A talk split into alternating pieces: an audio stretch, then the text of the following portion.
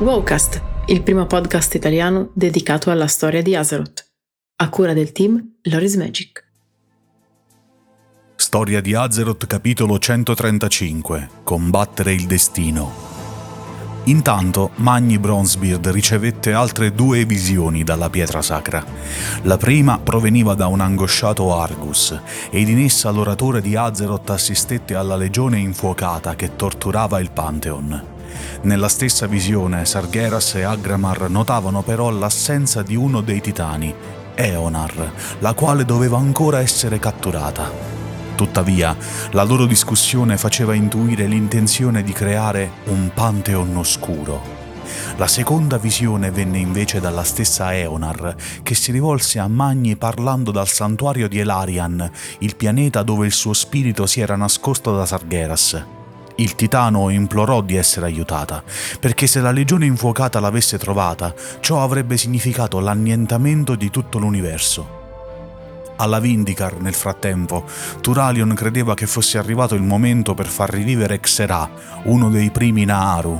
Dopo aver assemblato i suoi componenti e averli combinati con il cuore di luce, Xerà prese così coscienza.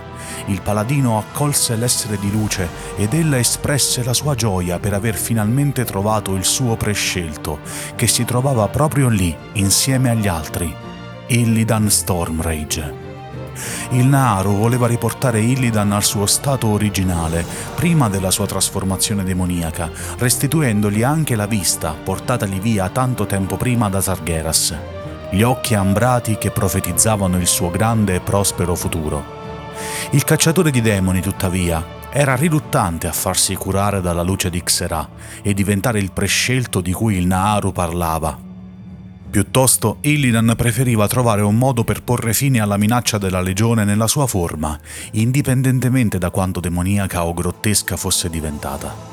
Maxera rifiutò quell'opposizione ed iniziò ad infondere Illidan con la sua luce, con la forza.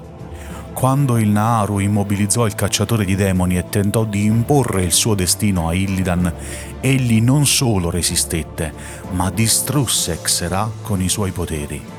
A quella visione Turalion si infuriò ed avanzò sguainando la spada e cercando di colpire l'elfo della notte. Tuttavia, Illidan fermò il fendente del paladino e lo rimproverò per la sua cieca fede nella profezia di Xerà. Il cacciatore di demoni affermò successivamente che non ci potevano essere prescelti e che spettava a loro stessi salvarsi. Il profeta Velen, che aveva assistito a tutta la scena, percepì che la morte di Xerà aveva angosciato Turalion e molti altri, e si mosse così per tirar su il loro spirito. Il Drenei disse all'umano che la luce non era morta con il Naaru e che essa brillava ancora in tutti loro. Inoltre era imperativo che andassero avanti con il loro dovere, perché avevano ancora un mondo da salvare. Tuttavia, Belen non avrebbe lasciato che la morte di Xerà fosse stata vana. Egli raccolse l'essenza della luce del Naaru e la infuse nel crogiolo di Netherlight. Con le forze dei difensori pronte, Velen decise di creare punti d'appoggio nelle distese di Antoran, da cui potesse partire l'assalto al trono infuocato di Antorus, teatro di quella che sarebbe stata la battaglia finale. Grazie per l'ascolto! Trovi un nuovo Wowcast ogni mercoledì e un nuovo Wow Novel ogni venerdì su tutte le piattaforme streaming. Ti aspettiamo su YouTube con approfondimenti video, estratti delle live e tanto altro. Se ti piace il nostro lavoro e vuoi supportarci gratuitamente, basta un clic. Seguici sui social, su Telegram e vieni a trovarci su www.lorismagic.it. Se preferisci, puoi supportarci attivamente anche su Patreon. Trovi tutti i link in descrizione. Alla prossima!